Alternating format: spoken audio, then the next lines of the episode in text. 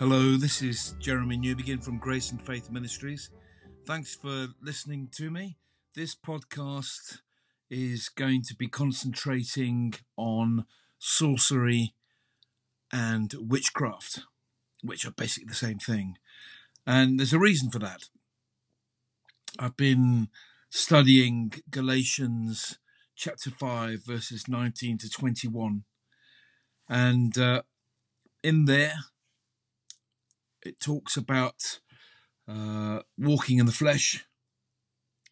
And uh, one of the descriptions is sorcery, as denoted in the New King James Version. In the King James Version, it's called witchcraft, which is basically the same thing. And it, it got me thinking. I needed to, to look at this uh, a bit more closely.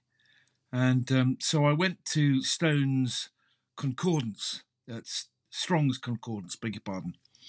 And um, I looked up witchcraft. And the Greek word for witchcraft, uh, interestingly, is pharmakia. Pharmakia. And uh, it's where the word pharmacy comes from. Now, isn't that interesting? And in Strong's Concordance, it says it's medication. And by extension, is magic, literal or figurative. In other words, sorcery or witch, witchcraft. Medicine, dear listener, at its source is sorcery and witchcraft. And when you think about it, it begins to make sense, doesn't it? I've had Christians um, counter my desire to look to Jesus for my healing by saying that um, God uses people, uses doctors, and all that stuff. And you know, it's it's it's a form of truth, but actually it's deceptive. And that has now been made apparent in what I've just shared with you. That that, that this is God's word. I, I admit that uh, you will only accept what I'm saying or what the God's word is saying if you've come to the conclusion that you believe that every word in the Bible is inspired by God. If you do that, if you accept that, if you acknowledge that, if you settle that, then there is no argument. Simple as that. And uh, obviously, I'm of the opinion that that's exactly what God's word is. All of it is inspired by God. That's why it's called God's word. It's inspired by God.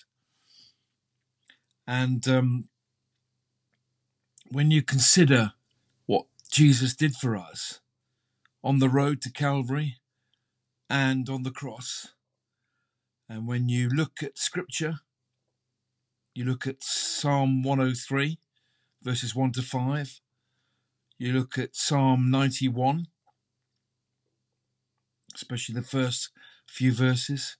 When you look at um, 1 Peter 2.24, by his stripes we are healed.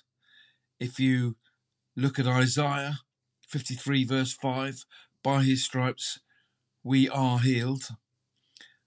I beg your pardon about 1 Peter 2.24, it's by his stripes we were healed because obviously in 1 Peter it's after the event, whereas Isaiah it was before the event. And it's quite clear what Jesus did for us. He, when we put our trust in Him as our Lord and Saviour, we receive wholeness. Nothing is left undone. It was a complete work on the cross. Our sins were not only forgiven, they were forgotten. God never brings up our sins, reminds us of our sins, because they've been dealt with, they've been washed away. It's only the enemy, it's only Satan that tries to remind you of your sins. That's why it's so important to renew our minds, especially in this day and age. I'm of the opinion that we really are in the last days. I mean, we know we are. They talked about it in the book of Acts as being the last days. That was 2,000 years ago. So clearly, we are that much closer, to put it mildly. And I believe that the New World Order is now being put into place. The Great Reset will be put into operation uh, in the next few months, probably, at least in the next year or so. And um, and they're using anything to achieve that. And uh, the whole point of the Great Reset is to establish the rejection of God.